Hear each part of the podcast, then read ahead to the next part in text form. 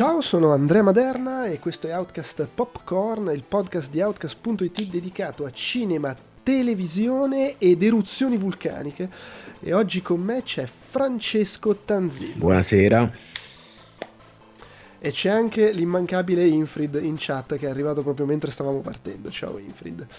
Siamo qui da un'idea di Ugo Laviano per parlare di Cabiria. Che ci ha, che ci ha scaricato è... il merdone ed è andato via ridendo.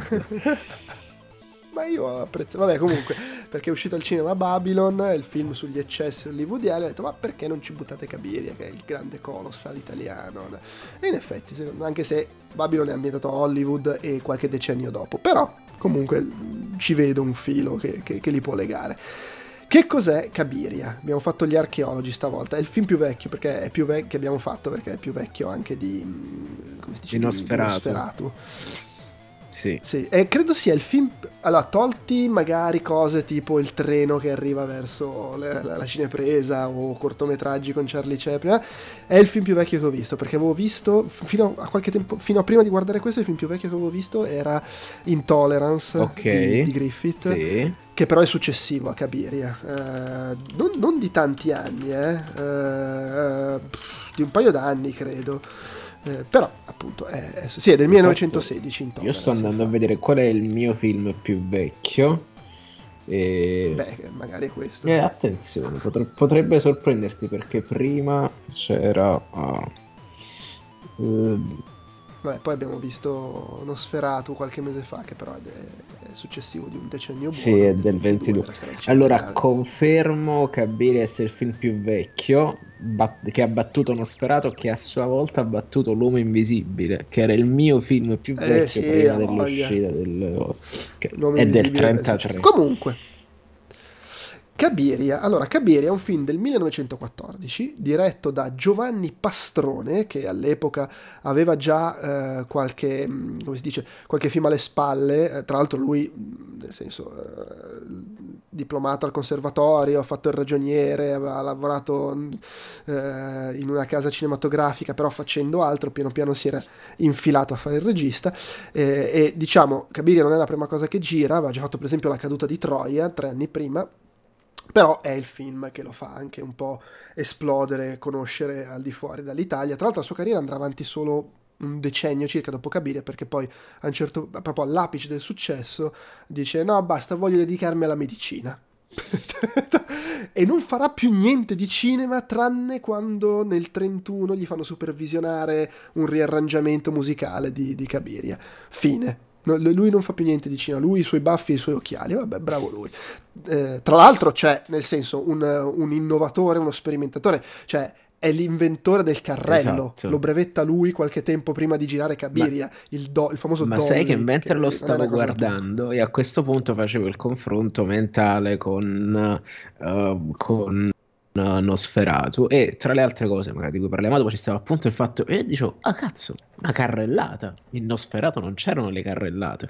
E infatti miseriaccio. Cioè a eh, parte che le usa anche le usa bene cioè è strano dirlo ma le usa in una maniera molto, molto sì, moderna. Cioè, è... Sì, sì, ma poi la, la, cioè, orizzontali, orizzontali, verticali, verticali diagonali, sì, in profondità, cioè fa, fa cioè, un sacco, fa un di roba. E non è, non è credo sia eh, il primo film in cui il carrello viene, viene usato in esterni, non, perché era già stato usato in qualche interno in altri film, non vorrei dire una castroneria, ma credo sia il primo. Poi ovviamente inizia a sviluppare, è anche un film che usa un po' il montaggio eh, in maniera interessante e poi da lì si svilupperà. Eh, di grande innovatore del montaggio diventerà Griffith, ho detto prima Intolerance. Comunque il film, eh, che è il più grosso, il più grande colossal e il film più famoso del, del cinema italiano mm, degli anni del muto. E, e, diciamo, nasce con l'intenzione di fare questo film che oltre ad essere magari sperimentale, perché comunque a livello formale un po' lo è, e ad avere delle, delle, ambiz- delle, ambizioni anche artistiche, vuole essere un film popolare, eh, attirare insomma un grande pubblico. Insomma, praticamente Giovanni Pastrone era il James Cameron degli anni 10. Eh, eh. Secondo me sì, con tutte le proporzioni del caso sì, perché comunque ci mette, cioè, forse la storia di Cabiria è un po' più incasinata, nel senso che comunque ci mette diverse cose, le mette tutte quante insieme, sono 3-4 personaggi, ognuno con la sua storia, però comunque dal punto di vista tecnologico è esagerato. Per esempio utilizza delle sovrimpressioni che nel, 2000, eh, nel, 2000, nel 1914 non ti aspetti. Ma, no, no, ma infatti sì. Oltre a tutto un utilizzo e, e... fuori di testa delle, delle scenografie e delle luci. Allora, è un film che eh, è un investimento eh, fuori di testa a livello produttivo. Eh, è costato è il film più costoso di quegli anni, costa un milione di lire, che detto oggi pare niente, però, però il film medio dell'epoca costava 50.000 lire. Esatto, e soprattutto le lire erano ancora piegate in fogli grossi e leggeri. No, lire erano lire oro. Ah, ah. cioè no, manco, e, manco appunto, la carta cioè, moneta, quindi sta a posto il film medio era 50.000 lire, questo costava, era costato un milione di lire. È un film che mette assieme eh, spunti presi da romanzi di Salgari, di Flaubert, eh, mescola un po' di tutto, la sceneggiatura la scrive Pastrone, ma tira dentro Gabriele D'Annunzio per fargli scrivere i cartelli. E per fargli eh, pagare i debiti soprattutto. Quello che fa principalmente è dare tipo i nomi ai personaggi. E, eh, e sì, poi sì. Eh, sì. comunque libro di Salga tipo sulla caduta di Cartagine, tutto quanto è ambientato durante le guerre puniche e, e quindi D'Annunzio deve essere il nome che gli dava rilevanza culturale. Eh no, è chiaro, sì, dava anche un so, spessore, è un po' come quando nel film Marvel c'è Robert Redford. Esatto. eh beh, il, allora è cinema. Ed è subito tre te, giorni te, te, lo, nobi- te lo nobilita. Del Condor. È, è, Esatto, lì è, ah ma allora è artistico questo film. E, ehm, e, insomma, è giga colossa, l'ambientazione storica, eh, con questo personaggio di Cabiria, questa bambina eh, orfana che viene sballottata di qua e di là, diventa schiava, cresce, ne succede di ogni, e anche un po' una celebrazione, insomma, di Roma, della potenza di Roma, l'impero romano, del resto. Siamo era anche molto cele- era, celebra- era stato fatto anche per celebrare la vittoria nelle colonie africane, tra l'altro. Sì, sì, sì, ma infatti, cioè, non, po- non troppi anni dopo sappiamo cosa succederà in Italia. e, e, e, e, tra l'altro, eh, dopo il successo, il film ha un successo enorme. Eh, in Italia, ma anche al fuori dall'estero, eh, sta, viene proiettato per sei mesi a Parigi, per quasi un anno a New York, per cui insomma eh, una bomba, come per usare termini moderni, eh, e lancia per un po' anche un certo tipo di cinema italiano, grossi investimenti, grandi produzioni, però in realtà non è che ne escano tantissimi, 5, 6, una roba eh, Perché poi tra l'altro non ci vuole, per girarli non è proprio facile, la comparsa, eh, scenografie no. da costruire, ci vuole un sacco, un sacco, un sacco di manodopera e poi mm, non c'era tutta questa maestranza, quindi è anche comprensibile che ne girino pochi con quei sì, tempi e, là. E, e il vero grande cinema italiano arriva poi, nel senso che poi eh, con, nel periodo di Mussolini nasce Cinecittà, ma in realtà è dopo la seconda guerra mondiale sì. che c'è l'esplosione del grande cinema italiano, Perché, quello capace esatto, di rivaleggiare con Hollywood, il neorealismo, De Sica, esatto. eccetera. E arriva tutto in quel periodo lì. Però questo rimane comunque una... Poi adesso, come al solito, questa è una, è una, è una abbondante semplificazione, esatto. Semplificazione molto proprio per dare contesto sì. a chi, cioè nel senso noi, noi Cabire l'abbiamo visto per la prima volta nei giorni scorsi. Esatto presumo che ci ascolti anche gente che non l'ha mai visto, e quindi per dare proprio una, una, una sfarinata molto veloce su. Per esempio, sulla, un'altra cosa interessante è che, tipo, in Germania, quando facevano tutte quelle cose, il Kammerspiegel, l'espressionismo tedesco e tutta roba che viene dopo, e viene anche citata Cabiria direttamente perché il Moloch di cui parla um, Fritz Lang in Metropolis è chiaramente il Moloch di Cabiria, ovvero la divinità che viene che Gabriele D'Annunzio dice che si, uh, uh, che si adorava a Cartagine a cui venivano date in pasto i bambini. Quindi è proprio il classico caso di, il primo caso di citazione diretta al cinema, secondo me. Sì, ma anche l'Intolerance, quello di Griffith che menzionavo prima, c'è la parte babilonese che è un omaggio esatto, a Cabiria. Che è la Babilonia di italiano. gesso, tra l'altro, di Babylon. Sì, sì, che peraltro Intolerance è un altro film che a livello di, di, di, di scenografie, cioè quando l'ho visto qualche anno fa, cioè minchia, cent'anni fa come cazzo, scenografie senza senso, gigantesche, anche più che in, in cabina. Infatti un investimento, credo che sia il primo film della storia del modello, abbiamo speso una barca di soldi ed è un fallimento devastante, però no, no, non vorrei e poi Comunque, altra, altra, chicchetta di Intolerance, la parte babilonese, è quella là in cui si corre a un certo punto nel, in una delle prime missioni di Ella Noir. Ah, che è, è, sopra, vero, sì, è sopra vero, i mascheroni di gesso, che tra l'altro sono, sì. richiamano direttamente anche queste proprio la testa di Moloch. Eh, allora, beh, Cabiria, ambientato nel III secolo, mh, mm, prima della seconda guerra punica. storica è... del III secolo. Esattamente. Tra, tra l'altro, i Pare che i cartelli scritti da D'Annunzio, che probabilmente li ha scorreggiati in 5 minuti per incassare un assegno e pagarsi i debiti, pare, pare che li abbia anche tradotti lui in diverse lingue per la distribuzione estera, francese, inglese, eccetera. Poi, eh, capito, Al, sto, in, in alcuni, tra l'altro, secondo me si sente un po' quando fa un po' più il poetico, altri invece sono un po' più standardini tipo il, Vabbè, il, l'uomo della bottega si arrabbia, queste cose così, sai. Beh, poi que- dipende diciamo anche da che versione guardi.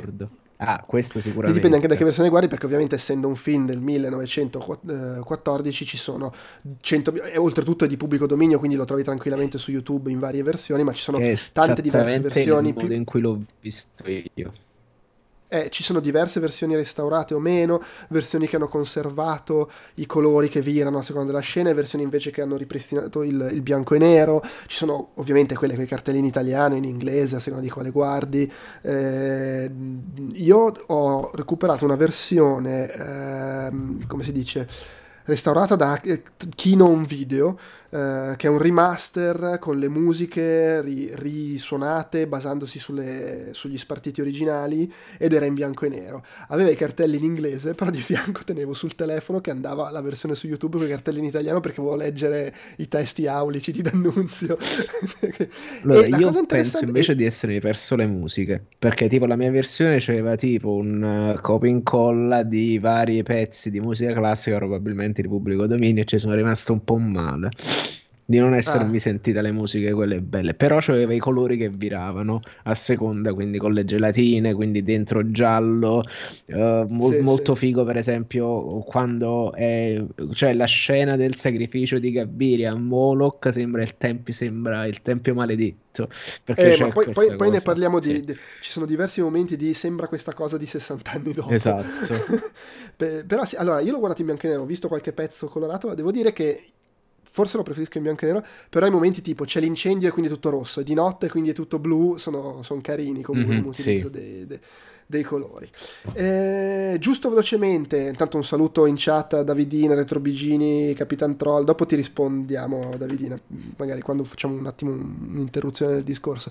Dicevo, l'ambientazione è quella lì, prima della guerra punica, e il racconto insomma è di eh, Cabiria, questa ragazzina che a seguito di un'eruzione dell'Etna eh, si ritrova dispersa nel disastro, viene, viene, portata via e praticamente viene sballottata eh, di qua e di là, rapita dai pirati fenici, venduta a Cartagine, immagini, la nascondono eh, perché la vogliono, vuole, la vogliono, sacrificare in un rito, insomma, eh, una qualche, a Moloch appunto, intervengono Fulvio Auxilla romano e il suo schiavo maciste, il suo servo maciste, eh, che la salvano, però di nuovo viene, la, la, per, la lasciano in mano alla regina del Uh, di Sofonisba, la, la regina di, di, Cartagine, e poi vabbè, succedono altre cose è sostanzialmente un filmone davvero, cioè è un, è un filmone è un di Ridley Scott per fare un paragone recente. Sì, sì, sì, eh, è un crociate, peplum. quel genere là, sì.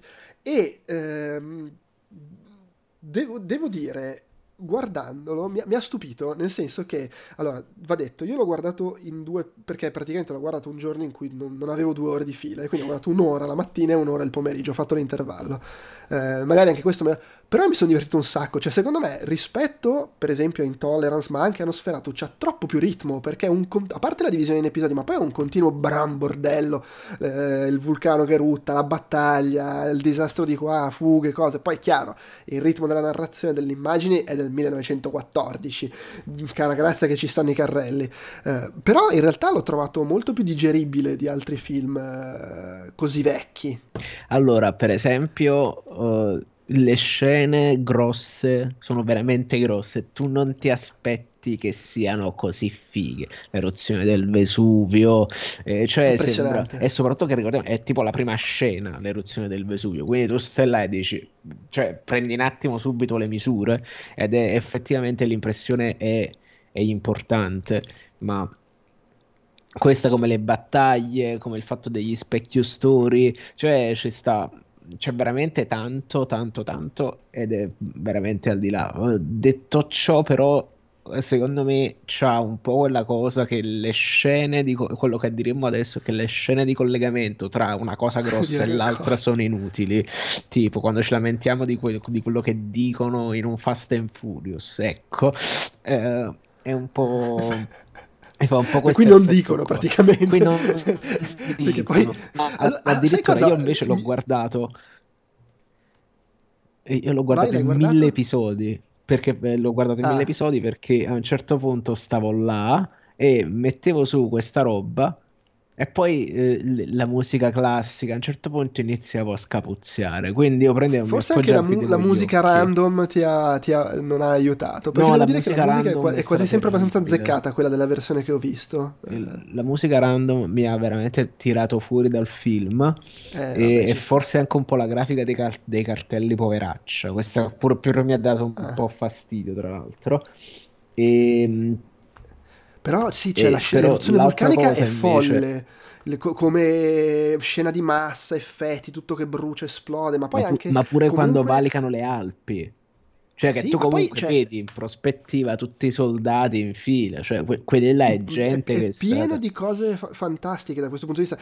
E per esempio nella parte dell'eruzione vulcanica, non solo, ma anche nella parte... Non è solo lo spettacolo, anche, ci sono anche dei momenti in cui i giochi di ombre, la gente nascosta in casa con le ombre proiettate. Vedo che la fotografia... Eh, allora, l'operatore di camera, di, di, di macchina eh, la presa era tale Segundo de Chomon, che onestamente eh, è spagnolo, che a quanto pare era uno dei migliori dell'epoca, e lui si occupò della, della fotografia del film, utilizzò tutto un sacco di effetti, lampade elettriche per fare gli effetti di chiaroscuro, eh, ideò lui l'eruzione dell'Etna, tutta una serie di, di, di, di, tutto il lato tecnico, diciamo, se ne occupò lui, è bravo, sì, sì, ci sono veramente delle robe fenomenali. Cioè, non è espressionista, robe... però c'è un, un, utilizzo delle ombre espressionista, che poi diremmo espressionista, pur non appartenendo direttamente sì. a quella corrente là, quasi anticipando. Eh, ha delle robe che sono fantastiche nel contesto dell'epoca, ma alcune immagini secondo me sono belle e basta. Sì. Cioè, anche rivederle oggi dici, wow, guarda che bello questo momento.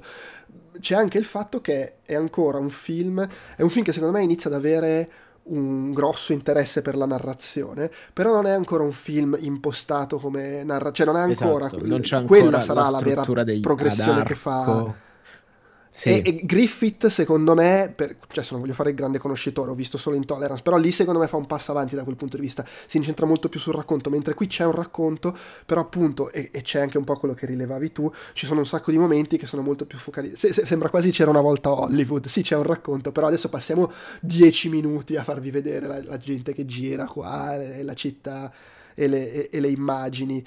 E, perché ah, prima esatto, i film perché... non erano incentrati sulla narrazione, è sì, soltanto sì. tipo uh, uh, Griffith già lo faceva di più, hai detto. E eh, poi... ma se, da quel poco che cioè io ho visto solo Intolerance, però lì secondo me c'è già un, una maggiore attenzione alla progressione del racconto, è una struttura un po' più moderna, mentre qui ci sono proprio queste pause, questi momenti da, quasi da hangout movie alla C'era una volta Hollywood, sì. che cioè, bloccano un po' il film che va per i cazzi suoi. E poi diciamo e poi c'è tutti questi momenti con le visioni assurde, le le, le, le, le, quelle sono, immagini quelli sono bellissimi. Cioè, sono tipo be- la visione assurda. Roba. Cioè, le visioni assurde sono veramente molto, molto, molto. Uh, anticipano tantissimo i tempi, secondo me. Mentre invece in alcuni frangenti, tipo le scene di passaggio c'è un po' il fatto che il film, come, cioè adesso diremmo che gira a vuoto, è perché semplicemente non, non, c'era appunto quella consapevolezza del ritmo, della storia e tutto, e poi salta costantemente dall'una parte all'altra e molte di queste storie non hanno una conclusione, tipo uh, Annibale che passa le Alpi con gli, elefanti, non dice che poi ha, ha, dato dei problemi a Roma, semplicemente zompa ed è una cosa da, fa, da messa lì più per darti uh, contesto storico eh, per farti vedere la scena figa, piuttosto che per dire oh ma quindi pure questi sì. ci, hanno fatto, ci hanno fatto brutto a un certo punto, perché poi Annibale l'abbiamo visto là e ciaone. Però comunque questa, questa, questo fatto di più trame che vanno avanti parallelamente è una cosa, credo, abbastanza innovativa per l'epoca, sì. eh, abbastanza nuova di raccont- fare questo racconto tutto sommato così articolato e... Sì, perché poi e... sal- c'è un salto temporale importantissimo, perché uno è una bambina, fino a un certo punto te la ritrovi eh, la schiava sessuale della regina di Cartagine, aspetta, aspetta un attimo, cosa è successo? Eh. E, e, e, di nuovo quella è una cosa che poi si svilupperà molto nel, esatto. nel cinema successivo, ma poi appunto l'abbiamo detto prima c'è l'uso del carrello, uso comunque, cioè ok che l'ha inventato lui, però un uso notevole del carrello che va eh, in profondità, spostamenti laterali anche molto belli, a tratti. Grande profondità di campo, perché poi con questo spiegamento di mezzi hanno queste, questi momenti di scene di massa, di, di guerra, eh, con inquadrature eh, enormi, cioè tutte cose che in un cinema che all'epoca era ancora molto quadrato, cioè c'erano molto teatrale. Letteralmente vogliamo, anche quadrato, eh eh sì, cioè, eh, tra l'altro, questi quadretti animati che erano molto teatrali, invece lui eh, usa il montaggio un po', anche se magari non in maniera raffinata come arriverà poi, fa un sacco di cose che eh, non erano uso comune, per cui è veramente un film innovativo e questo lo rende, è anche questo secondo me che lo rende anche godibile, al di là del puro spettacolo delle scenografie, cioè nel, paradossalmente ci sono, c'è un lavoro sulle scenografie che è difficile vedere oggi perché lo fanno al computer. Esatto. I, tutti quegli edifici, quelle statue gigantesche e i costumi, sì, è, è veramente spettacolare esatto, come lavoro. Esatto, guardare adesso tu guardi tantissimi dettagli, poi a me capitava che uh, tra un cartello e l'altro immaginavo le conversazioni dei personaggi a schermo. E questa cosa mi conciliava il sonno perché me la facevo in testa e quindi mentre me la facevo in testa lentamente scivolavo nel sonno. E così tipo vedevo questi due che, questi due che gesticolavano mi mettevano in bocca le parole. Però con questo fatto io ci facevo, facevo tantissima attenzione a tanti piccoli fatti. I costumi sono tutti quanti dei, i costumi dei cartaginesi soprattutto sono bellissimi. Pure sì. i numidi sono, sono molto belli. Però cioè Cartagine è veramente eh, è una cosa adesso che fa girare gli occhi perché è semplicemente troppo bella per essere fatta nel se, se pensiamo che è fatta nel 19, 1914 110 anni fa l'hanno eh. fatta sta roba eh. è, è, è, è, fuori di testa e, e di nuovo l'eruzione è spettacolare, ma per esempio il, il tempio dove fanno il sacrificio, eh, con quell'immagine della mano in controluce e tra l'altro a proposito di cose che ricordano cose successive, eh, a me quel tempio lì ha fatto venire in mente Indiana Jones il tempio Sì, sì, è proprio quello. Ma proprio tantissimo. È tantissimo. proprio quello, ma pure l'utilizzo del fuoco cioè l'importanza che viene data al fuoco in entrambi i film e che qua diventa letteralmente qua probabilmente era molto più difficile gestire questa roba se tu stai uh, qua come, avendo come elementi di sceneggiatura gesto e, car- gesso e cartapesta quindi, cioè, è un attimo che ti prende a fuoco il set e là non è proprio facilissimo poi spegnerlo. Però sì, c'è proprio il sacrificio, ci sta l'elemento uh, dei bambini dati in sacrificio a questa divinità oscura e pure il fatto che ci sta la botola che prende e spinge dove vengono spinti i corpi e poi bruciati all'interno di questa grande statua. È tantissimo il tempio maledetto e potrei quasi anche dire un po' i costumi degli officianti del rito. Sono molto sono, cioè è proprio quella roba là. In più lo, avendolo visto a colori la, cioè, mo è chiaro che sono plagiato da questa cosa, da queste suggestioni, però mi ha dato esattamente quell'impressione là. E questo ho detto, oh, è il, è il, primo momento in cui ho detto, cioè l'avevo detto anche sul vulcano, perché ho detto, oh cazzo, però notevole. E invece sul, sulla, sul sacrificio, sì, sul, sul sacrificio allora, detto in realtà più che Michael Bay, perché siccome c'è anche molta attenzione all'elemento umano, ho pensato più Roland Emmerich guardando. Sì, sì, perché poi ci stanno, tra l'altro Roland Emmerich prende quei personaggi e te li, fa, te, te li fa andare per i cazzi su, ognuno con la sua storia, quindi è proprio Roland Emmerich. Con uno eh. straordinario Dwayne Johnson nel ruolo di macista. Che poi e pure dopo... là, altra cosa super divertente, Macista è uno dei personaggi della cultura popolare italiana perché poi diventa l'eroe uh, muscolare per eccellenza, è il Doc Savage uh, itali- italiano, ma che poi sì, fa comparsa sì, no... dappertutto, tipo ma questa cosa è, è, questa cosa è fantastica. Allora, Maciste che è proprio un personaggio ideato da D'Annunzio eh, e, e, Pastrone, eh, anche se comunque praticamente è l'itali- l'italianizzazione di un soprannome di Ercole, diciamo, però sostanzialmente loro si inventano questo personaggio. E eh, interpretato in questo film da tale Bartolomeo Pagano, che era tipo uno scaricatore di porto genovese. Belin. che sembra una battuta, ma no, era veramente così. e non si ha neanche certezze su come, cioè pare che abbia partecipato a un concorso per selezionare appunto l'attore per fare maciste e che lui eh, venne scelto. Ci, c'è chi invece sostiene che venne semplicemente visto e scritturato senza far concorsi né niente. Fatto sta che lui, eh, il personaggio di maciste, eh, e spicca tantissimo nel film perché comunque Caspita, lì è un po' buffo sì. e carismatico e succede questa cosa la, la star del film era l'Italia Almirante Manzini che è quella che faceva la regina eh, Sofonisba e che era eh, all'epoca aveva 30 anni scarsi credo 24 anni ed era un'attrice eh, di teatro e anche di cinema, eh, molto famosa sulla cresta dell'onda e doveva essere la star del film. E invece viene oscurata da sto scaricatore di porto, da Bartolomeo Pagano, perché il pubblico se ne innamora e nasce lì la serie di film su Maciste, cioè letteralmente un anno dopo fanno Maciste con lui e ne, dal 1914 al eh, 1926 fanno qualcosa come Uh, cioè, il primo è appunto Cabiria, ma poi fanno 3, 6, 9, 12, una ventina di film con maciste, macista alpino, macista atleta, maciste poliziotto, maciste innamorato, tu, maciste salvato dalle acque, la rivincita di maciste, quasi tutti con lui, Bartolomeo Pagano, che quindi per uh, dieci anni spacca al cinema, in un paio di film non è lui, e questo è il primo ciclo di maciste, poi ci sarà il maciste, quello che ritorna negli anni 60 col cinema sonoro, esatto, col cinema sonoro, che, chi- che chiaramente sono altri attori, e in quel ciclo là degli anni 60 ci sarà anche Totò contro Maciste, Maciste all'inferno, Zorro contro Maciste. Mamma mia, che meraviglia. Eccetera. Però nasce qui, nasce in Cabiria. Eh, questa roba è soprattutto... assurda, non la sapevo io. Infatti ci, ci sono eh. rimasto effettivamente, ah cazzo. Che poi effettivamente, come al solito, tu questa cosa, c'è sempre questa scissione tra quello che è legittimo aspettarti da sta roba e quello che poi effettivamente ci trovi.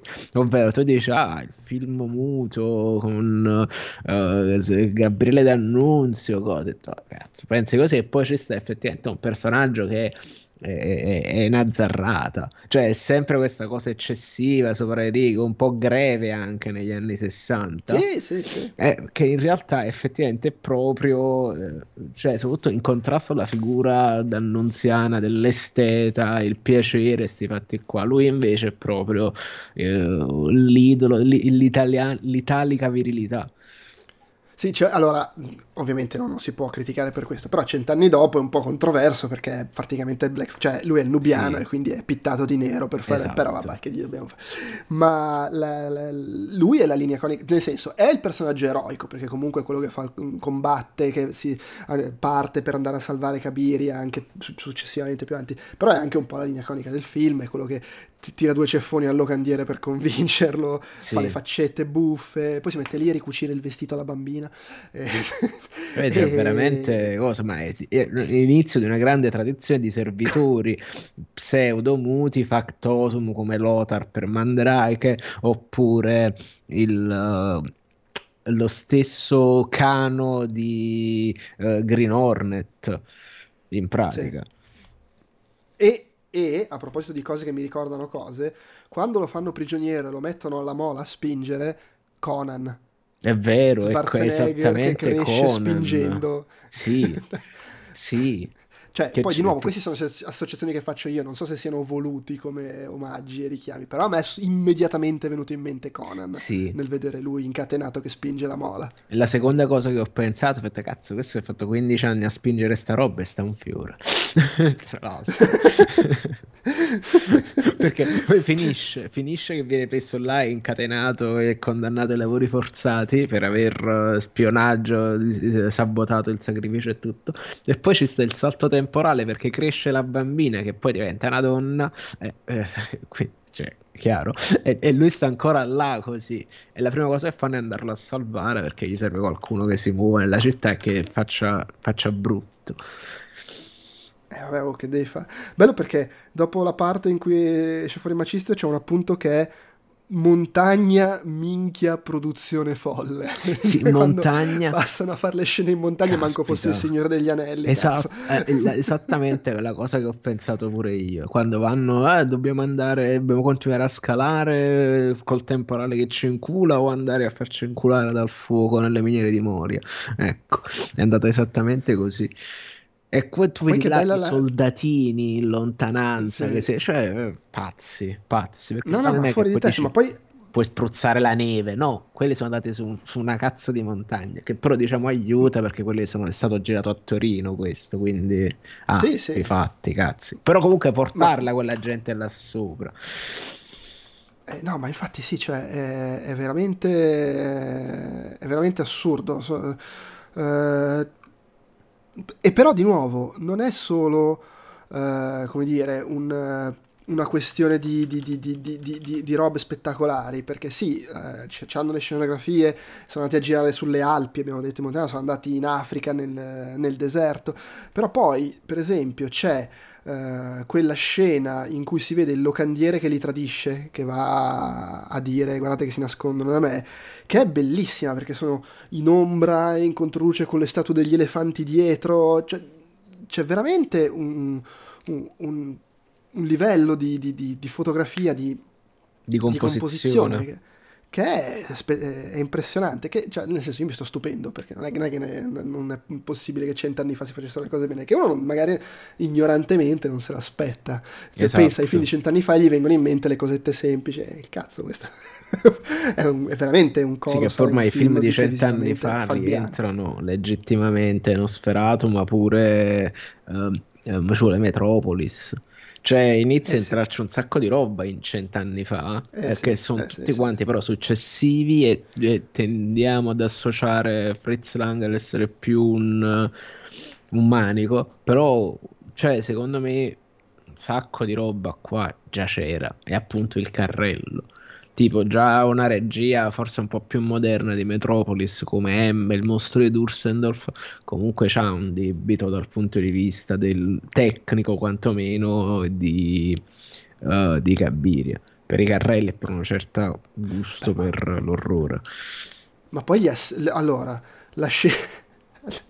Questa è, è forzata, però a me è venuto in mente il piano sequenza di The Northman eh, che arrivano e scalano il muro nella scena in cui c'è l'inquadratura fissa su questi che arrivano e si mettono con gli scudi, salgono uno sopra Che l'altro è- fino ad arrimpa- arrampicarsi sopra. È Che è testa! scena meravigliosa, tra Tu pensa quante volte devono aver provato a farla quella roba, Eh. tutti che salgono uno sopra l'altro per, eh, per Cioè, far è la scalata al talmente figa quella che l'hanno messa in copertina. Cioè, cosa tu cerchi? Sì, sì. Io, no- cioè, io vista là così, non capivo che beh, sarà un'esagerazione artistica, il cazzo. È letteralmente una piramide umana. Ed è, ed è- ed è- beh, eh, ma anche poi il, c'è l'assedio con le, le le- specie di, di gru con le ceste con la gente dentro che, che viene lanciata, cioè pare Mad Max, Sì, la gente sì, appesa che si lancia sulle pareti. Sì, è un film pazzo proprio.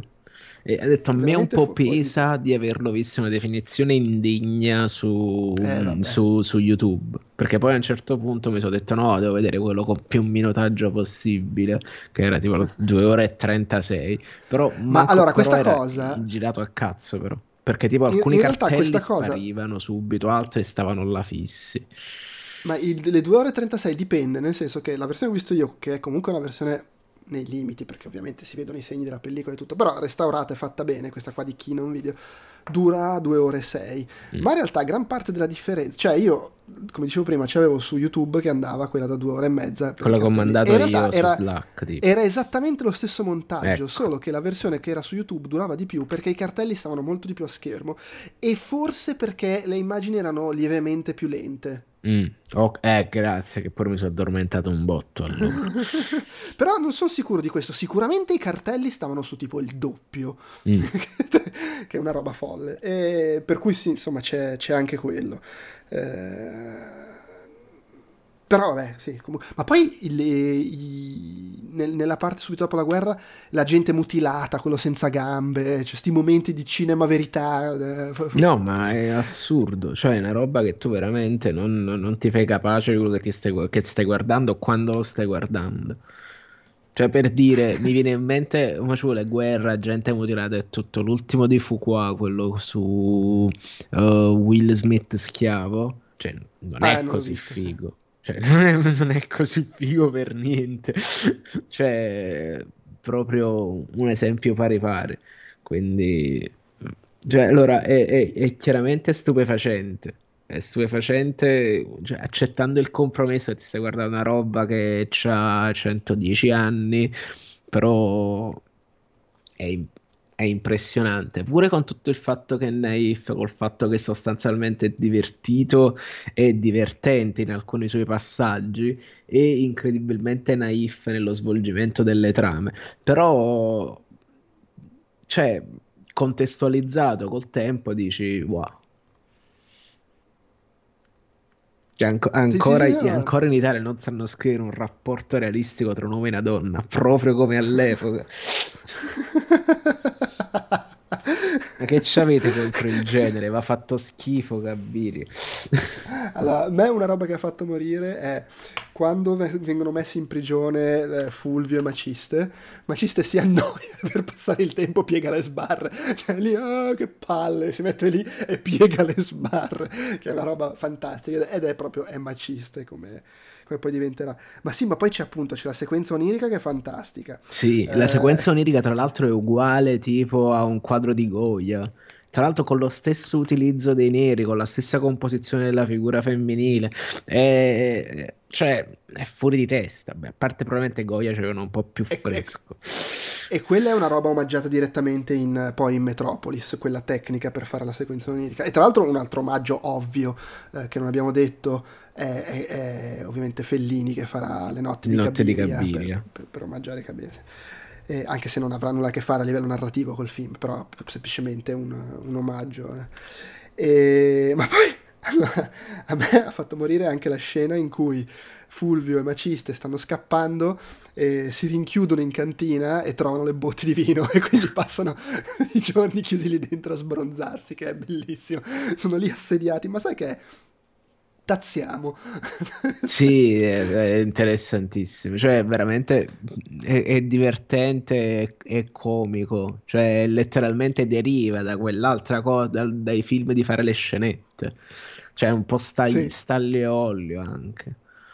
Tra l'altro l'attore che fa le... Mm, come si dice Flavio? Flavio, Flavio o Fulvio? Fulvio, continuo a confondere. Fulvio. Fulvio, Fulvio eh, Massimo. Mi Ok, Fulvio Massimo. No, fu, fu, sì, Fulvio Axilla. Fulvio Axilla. Axilla. Tale Umberto Mozzato. Mi ricordava un sacco Kevin Pollack. Così. Ah. che Sbaglio o era uno dei due nanetti di Willow, che, Kevin Pollack? Andiamo subito. Aspetta. Mi pare di sì. Uh, o, o, magari mi confondo. Sì, no, Kevin Pollack era uno dei, sì, dei due nanetti di Willow. Nanetti. Lo sai che ci somiglia sì, sì. in effetti senza sì, sì. Beh, poi è... Sì, sì, Willow, proprio il suo secondo film. Eh sì, sì, sì. E poi vabbè, è, visto che l'ho menzionato prima quando ci ho fatto la domanda, eh, è anche nei soliti sospetti Kevin Pollack. Sì. eh, però sì, anche questo, questo, questo aspetto veramente, veramente, la comicità. Tra l'altro c'ho un appunto a un certo punto, Namor, che secondo me è il eh, coso eh, Asdrubale, com'è che si chiama? Il, il capo de, del... Um, Dici eh, quello eh, Sì, Asdrubale. Il, sì, il, Asdrubale, il padre di Annibale, il padre della regina di... Esatto, è il padre sì. della regina di, di, di, cioè, la, la... di, di Cartagine, ecco. Nella parte finale, quando tra- tratta con i romani che gli chiedono di dare a quel vestito, insomma, è venuto in mente Namo. Sì, un altro costume fuori di testa, tra l'altro, con i pennacchi, ecco. Eh sì, sì. No, e poi, allora, questo è una roba interamente personale, però mentre lo guardavo mi è, eh, come si dice, mi è venuto in mente, il, cioè non è che mi è venuto in mente, mi ha fatto stranissimo guardare sto film e eh, notare il, il labiale degli attori che era in italiano. E quindi vabbè anche quando parlavano anche se non c'era il cartello capivo cosa dicevano perché in italiano. E soprattutto la gestualità proprio la gestualità quella popolare italiana. Mancava solo che si mettessero a fare credo quasi a un certo proprio... punto l'abbiano fatto comunque voi Ah, può essere. Pro, può sì, tipo quando, sì, quando tipo c'è sta qualche parte col popolo che gesticola male tantissimo. Quando tipo vogliono affumicarli nella cantina, tipo. tipo uè, viecca, infatti così. Sì, sì, sì, no, ma anche da quel punto di vista è proprio è buffo, perché poi è un tipo di film che sei abituato a vederlo come produzione americana, giga produzione americana, anche sbagliando, perché poi in realtà ci sarà tutta la parte de, de, negli anni 60 ci tutti i vari maciste, appunto, ecco. che però sì, cioè comunque mi... Ah, c'ho un appunto maciste pessino. Così, lo segnalo. Poi tra l'altro se vedi a un certo punto il modo in cui app- approccia il mento, il fatto che sia scocciato, il saluto romano, secondo me comunque questi film hanno fatto tanto per l'ascesa al potere di Benito Mussolini. Cioè, perché c'è, ah, eh, c'è cioè c'ha delle, c'ha delle imposizioni che tu effettivamente nel 1914 mm, cioè le guardi e fai ma sai che cioè sembra veramente tipo, comu- un tipo uscito dalla propaganda comunque è comunque un film che celebra la, la, la, la, grandezza di Roma, e la potenza di Roma, e Roma che porta il bene, il lieto fine grazie a Roma. Beh, tra l'altro e... c'erano questi cartaginesi che erano dei luridi beh, senza Dio che sacrificavano i bambini e sta divinità oscena con tre occhi. Eh, sì. E poi alla fine l'eroico senatore romano conquista la, la bella Gabiria. Che c'aveva, tipo, che ricordiamo, sta... c'ha tipo 20 anni di differenza tra con la bimba. Vabbè, però eh. insomma, eh, ai tempi delle guerre puniche, cosa vuoi che sia. e poi Maciste che è lì che suona il flauto mi ha fatto morire. Mentre quei due si, sono lì che, che, flirtano, lui è lì che suona il flauto, vabbè. Ma quella scena anche pazzissima sul finale con la barca e questa schiera di cherubini in circolo sopra la prua. Perché... Con la sovrapposizione, Mamma grandi mia. effetti speciali. Anche. Eh sì, sì, ma roba. Mi ricordo Floyd Goffredson quando fa la Topolino nella casa dei fantasmi. Allora, quelli... cioè, mi è venuta sta roba così sempre perché, come al solito, nella mia bassa definizione da YouTube, guardavo sta roba e non capivo che cazzo di sta quella roba. Vado a scorrere su YouTube, eh, su, su YouTube, su Wikipedia mi dice che sono cherubini. Ok. eh, però cioè, anche lì questo momento completamente fuori di testa eh, dopo le, le, l'ultimo cartello di, di D'Annunzio eh, bello tra l'altro chi canta eh. le guerre puniche chi si rammemora di Capue del Metauro Bellissimo, una nuovissima forza che scaglia dardi per gli occhi. Eh, e vabbè e c'è sto momento sulla nave con con gli angeli che svolazzano e con l'amore che sboccia fra Fulvio e, e, e, la cresciuta Cabiria che abbiamo scoperto col plot twist essere viva, grande, la schiava, l'hanno ammazzata, non l'hanno ammazzata. Cioè, comunque c'è uno sforzo per fare una trama appassionata. Sì, Infatti, sì. ripeto, cioè, capisco che possa essere estremamente noioso. Però a me stup- io proprio mi ci sono divertito sia proprio perché è così è veramente pieno di momenti spettacolari, battaglie, il vulcano che sbrocca, tutto, ma poi proprio perché ha questo, questo, questo, racconto molto avventuroso con colpi di scena, plot twist, arriva Annibale, arriva quell'altro. No, ma è figo e lei è viva, è morta, nascosta. Cioè, veramente quella roba molto anche Game of Thrones. Sì, sì, cioè è, è un'epica... È veramente un film che oggi farebbe Ridley Scott eh, e sarebbe questa epica narrazione che si sviluppa nell'arco letteralmente di decenni. E Eh, qui è molto semplice, ovviamente, perché la, la, la, è fine di cent'anni fa, però fa quelle cose lì e secondo me le fa in maniera comunque abbastanza divertente, tutto sommato. È chiaro, sì. lo guardi sapendo che stai guardando un film di cent'anni fa e che devi apprezzare determinati aspetti. Però, detto, oh, detto io... l'unica cosa di cui rimpiango è appunto, forse ancora di più della bassa definizione, la musica detto quello è, è il ritmo che mi è che col fatto che mi hai confermato che c'era qualcosa che non andava nella mia versione l'ho patito un pelo di più perché alcune scene le ho trovate effettivamente un po' protratte e probabilmente era proprio per questo fatto. Perché poi comunque quando arriva la ciccia quando arrivano i fatti è bellissimo. Cioè eh sì, eh sì.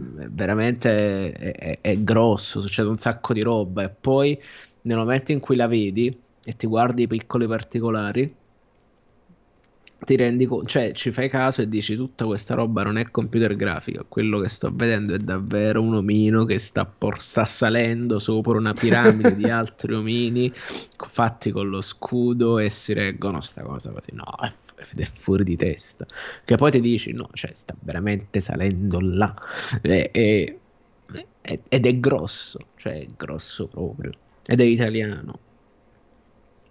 Eh sì, eh sì. Pensa e invece quello Cosa... italiano nuovo è Tony Servillo che fa due film per il pubblico e per pagarsi la casa al mare, uno per lui per ammantarsi di questa cosa che lui è quello intellettuale. Eh, vabbè, la polemica solita sul cinema italiano. Il cinema italiano è stato demolito alla, fra anni 70 e anni 80 e sì. non si è più ritirato in piedi. Esatto. Che perché era scomodo, era esatto, scomodo per Hollywood. Perché c'erano troppe sì, perché c'aveva, c'aveva Edwige Fenech negli anni 80, anche negli anni 70. Tra l'altro abbiamo fatto una bella carrellata di cinema italiano, tutto quanto uno pam pam pam, uno appresso all'altro. Eh. Cioè, ci abbiamo sì, dato. Sì, eh. cioè, è stato un, un dip, veramente un dip scavare nel turbido. Quindi... Un, un, onestamente un'imprevedibile sequenza di, di, film italiani messi uno dietro l'altro che eh, non so, non, non, non, mi sarei mai aspettato che saremmo finiti a fare. Cioè, non che ci sia niente di male, però insomma abbiamo fatto Cannibal Holocaust. Poi c'è stato l'intervallo con Dracula e, e Willow, ma poi abbiamo, siamo tornati in Italia con Fracchia contro Dracula, regalo di Natale e La grande buffata e adesso Cabiria. Che è quasi un film francese, mentre Cabiria è quasi un film da Regno d'Italia, proviamo a metterla Vabbè, però, dai, su. No, non stiamo a, a, pignoleggiare, non stiamo a, a scassare i maroni. Se no poi qua... Eh. Bello comunque, sono, sono contento, contento di, aver averlo visto. visto, di aver colmato sì, sta sì. grande laguna. Però, cioè, è, è un'esperienza. Sai come l'avrei voluto vedere pure? Quando fanno tipo quelle serate a tema qualcosa, soltanto le scene sparate con le gelatine e quindi con i colori, con un proiettore in un locale figo. Tipo mi viene sempre in mente la sala Equis um, a Madrid, che è ex cinema pornografico, in cui hanno preso e ci hanno fatto un locale dentro che la prima volta che sono andato là a prendere roba entro e mentre mi vado a fare il mio solito old fashioned mi sparano dei guerrieri della notte gialla sul maxi schermo eh, ed è bello. Quindi immagino un posto tipo questo con, le, con, il proiettore e le luci delle gelatine che fanno la color correction all'ambiente musica anche contemporanea magari azzeccata a quello che sto vedendo e, io non mi faccio abbondantemente i cazzi miei con le scene che girano, però. Tagliati, tagliati i cartelli. Cioè, secondo me è, è esperienziale. Quindi non so se qualcuno all'ascolto c'ha sti fatti, fatemi sapere quando lo fate, dove lo fate, che magari una serata così me la faccio volentieri. Va bene, dai. Eh, intanto saluto Super Xenus, si è manifestato anche lui. Direi che possiamo concludere qua con Cabiria e segnalare i prossimi due film eh, che faremo nei, nelle nostre sortite, retrosortite, fra due settimane, quindi con la registrazione il 14 eh, di febbraio, eh, balziamo in avanti di 60 anni per andare agli, ai magici anni 70 e eh, si, ci si lancia su Brian De Palma con il fantasma del palcoscenico che tu hai proposto come aggancio al fatto che c'è Sanremo. Che c'è, che c'è sta, esatto, la settimana del non questa, la prossima c'è Sanremo e quindi noi mettiamo il film musicale. E quindi la, la reinterpretazione di Brian De Palma del fantasma dell'opera sostanzialmente. E di Fausto, ricordo... e di Frankenstein, e di tantissime eh, altre eh, robe. Sì, sì. Da, da bambino, l'ho visto da bambino, credo, ma mi ricordo forse a pezzi perché mi faceva paura la maschera. Eh, non, cazzo, non, non so eh, se lo... quella maschera era capricciante. Con... Eh. Lo spingevano un sacco, nei miei ricordi lo davano continuamente in tv, però. Vabbè, comunque ne parleremo. E poi andremo indietro eh, di dieci anni eh, per eh, il 28 febbraio registreremo per celebrare i eh, 60 anni di uh, La conquista del West, uh, film western ovviamente, episodi di, co-diretto da Henry Hathaway, George Marshall e John Ford, con un cast fuori di testa, Gregory Peck, George Peppard, Eli Wallach, John Wayne, James Stewart, Henry Fonda. Tutti quelli che facevano western in quegli anni passarono per quel set. Cioè sì, tutti. Sì. E quindi ci diamo... È il primo western. È il primo western che facciamo e io ho spinto per fare questo appunto perché il western è tipo uno dei miei generi preferiti. Momento Beh, febbre, allora, e non lo abbiamo mai azzeccato. In realtà ne abbiamo fatti già due di western perché abbiamo fatto due film di John Carpenter e i film di John Carpenter sono tutti western. Tutti ok. cioè, non, non mi sento di dargli torto, sì. Cioè, anche è eh. divertente eh. immaginare effettivamente Halloween come un, come un western, però sì.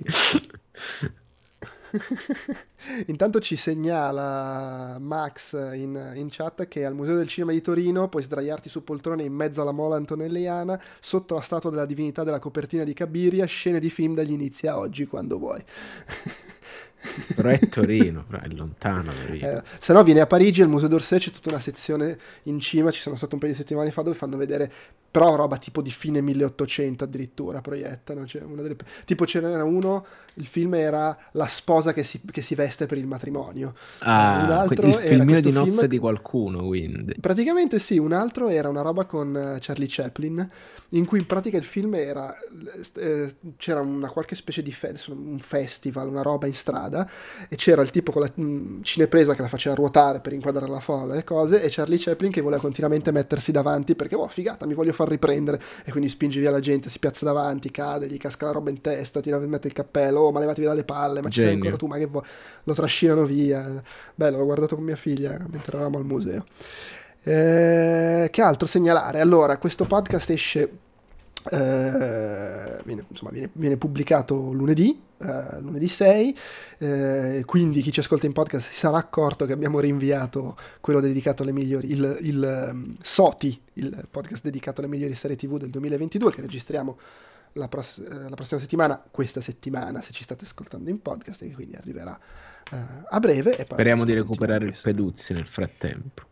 Ma sì, dai, secondo me ce la fa. E poi arrivano eh, nel frattempo tutti gli appuntamenti settimanali, che è un periodo bello, bello solido perché insomma nella settimana in cui registriamo escono, stanno uscendo un po' tutti i film diciamo premiati o comunque nel giro dei premi degli Oscar che sono usciti in America l'anno scorso ma che qui ancora non erano arrivati e tipo la settimana in cui stiamo registrando questo podcast sono usciti in sala Gli Spiriti dell'Isola e Decision to Live e la settimana dopo, la settimana in cui esce questo podcast, esce Tar, eh, che peraltro visto oggi è bellissimo e che Blanchett è fuori di testa.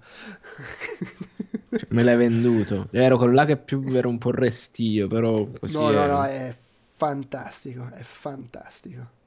Ed, ed è, tra l'altro è tipo lo guardi e pensi, eh, ma vedi che i, i, i, biopic possono essere belli? Sì, perché non è un biopic, è inventato il personaggio. è un thriller, tipo. no, però veramente fighissimo. Va bene ragazzi, direi che abbiamo concluso, grazie per l'ascolto, grazie per chi ci ha anche seguiti in diretta per i commenti, le domande, la presenza, la compagnia, il calore umano. Eh, ci risentiamo e rivediamo nei prossimi giorni con uh, Outcast Popcorn e con le altre cose che facciamo. Ciao Francesco. Ciao.